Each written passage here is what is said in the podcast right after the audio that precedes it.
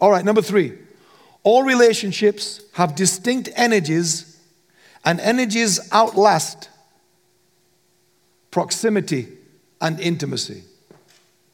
All relationships come with energies. I was speaking yesterday about energies um, in the event we had yesterday because I think we generally in the church, again, we've been so ignorant about energies. We have majored on words and vocabulary and oration and preaching, and we've minored on what energies are going on between us, what energies are going on in our relationships, what energies are we allowing to be in us that we are hosting and generating. All relationships come with distinct energies. What is your energy saying to people in your life? Do you know? Some of you are struggling with relationships not because you don't love the person, you love the person, especially if they're in your life long term. They're not going to be replaced anytime soon. They're, they're in your life. They may be your family, people that are close. So, so they're not people for a reason or a season, they're in your life long term. But you're struggling with is the energies that they bring into your life make them hard to be around. And so you're adjusting their space in your life. You're trying to put them further away, even though you know they're always going to be in your life. You still put them further away because you can't do with the drama they bring or the stress that they generate. And so the energy of them is not calming, is not peaceful. And you're a version of you right now where that really matters to you. You're a version of you where you've been through a lot of stuff and you really value calm and peace. And these people always come and bring drama. It's that energy. And they don't know they have it. So even if you talk to them about it, they're going to like, what? Me? Moi? Drama? Are you kidding me? Here's what they said to you No one's ever, ever said that to me. Once they say that to you, you know it's going to go bad from here on. No one's ever said that to me. Every dog, by the way, came into my mind. Every, every dog that's ever bitten me, I used to have a job delivering stuff to people's homes. Every dog ever bitten me, the owners always said, That dog's never bitten anybody before. I'm like, how the hell does that help? How does that help me to know that? It bit me. That's all that matters. That I'm the first one isn't some kind of privilege. So when they say, no, no one's ever, no, no one's ever said that to me, well, it's time someone did because all energies linger beyond proximity. When you leave them and they're not in your proximity anymore, their energy is. It's kind of, it's kind of like um, playing a sport or doing a marathon. Um, or I've heard professional dancers talk about this. When they're laying down, they feel like the legs are still moving. So you're not doing that anymore. You're not in the proximity of it anymore physically, but it lingers. Energies linger. So even though you're not around them, which alleviates it a little bit, the energy that deposits itself in you continues. So it took me a long time to learn this. I think, what, what is it about that person? What, what is it? Because they're good people, they're lovely people, I love them, but there's just, I'm always left with this discomfort and this um, edginess. It takes me a while to kind of detox from them. What is that? How do I even broach that with them? because they're so oblivious to it, as we most of us are about our energies. What energy are you bringing into your relationships? You have to be intentional about energies. And that's why, let me say this to you. This is, again, something we haven't been open enough about in the church. When I talked earlier in the six rooms missing, I talked about an x ray room where we say things like they should be said. The MRI scan level conversations. One of them should say something like, with the relationships, it's okay to cut off toxic family members out of your life. Don't care how born again and spirit filled or how much they glow in the dark when the anointing's on them. They can still be toxic. Blood is not thicker than mental health. Did you hear me? Some people in your life are damaging your mental health. It's that bad. And you let it happen because they're family. Blood is not thicker than your mental health. That's why if you keep allowing your mental health to be damaged by having them in your world, it's self abandonment. You're abandoning you for them. They go away feeling great, we had a great time. You go away feeling that was a nightmare. I can't keep doing that. And while you're saying I can't keep doing it, you plan to see them in a couple of days' time again because that's how your relationship goes. So I want you to be sensitive, aware, much more than maybe you've been, of energies. Your family know. Your family know how to your family know how to push your buttons because they installed them. Right? They know where they all are. They know the combination that triggers this or that. They installed the keypad and the combination. All right, number four. You can't control other people's behavior, but you can limit the impact of their behavior with boundaries. You can't control other people's behavior, but you can limit the impact of their behavior with boundaries. Everybody say boundaries. We have been terrible at boundaries in the church world. I never once heard a teaching on it in all my life, anywhere in the world. Nobody taught on boundaries. Because, you know, boundaries sound like it's not very covenantal. Boundaries don't sound vulnerable and open. It sounds too guarded and too new agey. Huh? You can't control their behavior. So stop trying to Jedi mind trick people into being who you want them to be. Stop trying to Jedi mind trick people with your love and your goodness and your performance and your trying, hoping that they will stop being such an irritant in your life. Stop it. Stop trying to love the red flags out of people. And just get some freaking boundaries. A boundary will do it. They won't like it. You won't like it. But it will protect you. And if, if the relationship doesn't survive the boundary, what did you have anyway? How good was that relationship? If it won't survive you saying, No, I don't want this, no, I'm not doing that anymore, no, I don't want to be there and involved in that and go there, I don't want to be around that conversation, or whatever your boundary is, and it doesn't survive that, then what did you really have between you? Well, we were in covenant. Exactly. All that covenant stuff is cheap and worthless if it won't stand a boundary conversation.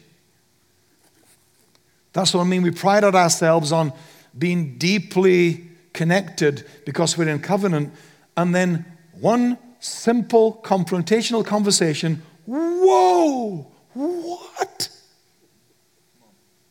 So many crybabies in the church, in this area, seriously. Some people I used to teach in the church, some of you are like, like a canoe. Some people are like a canoe. You know, when you try and get into a canoe and you're trying to get into it, and, and the moment you touch it with your toe, it starts flopping around, just the canoe. Some people are like that. The moment you even touch the issue with your toe, they start flipping around. You think, my God, this is, this is just a touch. I'm going to try and get in it in a minute. This is a disaster. So you think, well, I'm not going to touch that again. Other people, emotionally, are like a battleship. When you step on them, not a ripple. Because they've done the work internally to become so stable so evenly keeled. They've even like battleships do. You know, battleships deliberately they build in reinforced, armor plated walls in the ship to take what's called recoil. So that when that battleship fires a gun and the gun recoils, it doesn't affect the ship. It's built to absorb the vibrational power of the recoil or the firing of the shell. Those are the best humans in the world. To know, to know that you'll die alone was Jesus. To know you'll die alone while one of your guys is saying to you, You can count on me. You know he's going to deny you three times in a couple hours. To know that somebody's pledging on dying love and to know that you'll die alone and to take that recoil and carry on with what your destiny is. Wow. So, some of you are exhausted in relationships because you're trying to control Jedi mind trick people into loving you. Just experiment this week with a few boundaries. You can't control the uncontrollable, it's just exhausting. Boundaries won't make someone spontaneously combust into who you prefer them to be, but they'll limit the impact of who they are in your life. Some people are only in your life, some people are only in your life, and their foolishness and their drama is only in your life to teach you to create boundaries. That's the reason they came. Some people came into your life and they are so drive you nuts. Their gift to you the reason they came is to teach you I need some freaking boundaries in my life. Seriously. And once they've come and you take that lesson and you create boundaries, they go. Yeah, that's good. Boundaries are like boundaries are like daylight and garlic to vampires. They don't scare everyone off, but they do filter out the wrong people from your life. Daylight and garlic don't matter to you if you're not a vampire. But if you are, they're going to instantly hit you and resist you and frighten you and forbid you entrance. That's why you need boundaries. Because the people who respect your boundaries love the fact that you have them, admire you for them. But people who hate your boundaries, they're the vampires. They're the VDPs of life. Very draining people who want to sink their fangs into the jugular of your emotional resources and bleed you dry and then say, you know what, you just weren't there for me. I loved some people. I mean, loved them for years and served and served and loved and loved. Then, when they left the church, they'd leave after saying, There's no love in this church. I'm like, No, no. Boundaries. Do you have any? Do you need to find some this week? Some of the people you need boundaries for the most are the ones you keep telling yourself are well meaning people. Well, you know, they're, they're, they're well meaning, they're nice people, they're, you know, they're good people, they're well meaning. Stop it. You keep justifying their rudeness, justifying their violation of your boundaries because, you know, you know, she, she, you know, she's just, she's well meaning. She's got a good heart. Yeah. A good heart can still kill you. So don't do that. The people in your life, you know, I, I love her. She, you know, I love my mom. She's well meaning. Yeah, some of you, your mom's killing you because she's toxic, or your dad, or whatever it may be. That's why I said earlier blood is not thicker than your mental health. When we decide someone's nice or well meaning, we choose to suffer it out. We suffer it out. Stop suffering it out because you've said this person's well meaning when what the truth is, they are a boundary violating human in your life. I need to stop suffering it out, draw a line, and cut that energy out of your life. Because the longer you don't do it, the sicker you will get, the more emotionally toxic you will get by tolerating it. Lovely, lovely, and nice doesn't cancel out incompatibility and unmet needs. So stop making that equation be something it's not. Number five, and finally, never make your emotional home in another human being. I've done this so many times in my life, especially because of the covenant stuff, which makes you feel you're safe to do that, and you're not. Never make your emotional home in another human being. If I make you my emotional home, I give you the power to make me homeless.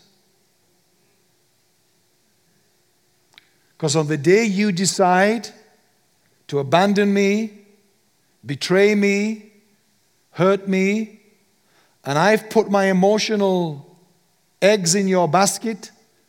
I all my emotional dependence in your bank. I've put my emotional well being in your hands. And you abandon me, reject me, betray me. I am rendered instantly homeless in that moment. It's like I was kicked onto the streets. I have no address because you were my address. You were my home. That's why Jesus was able to die alone because he didn't put his emotional home in any of them. He didn't put his emotional home in Peter's overpromising what he couldn't deliver. So some of you are struggling because you have done that. I have done that too. I put my emotional home in the leaders over me. I got confused between them and God.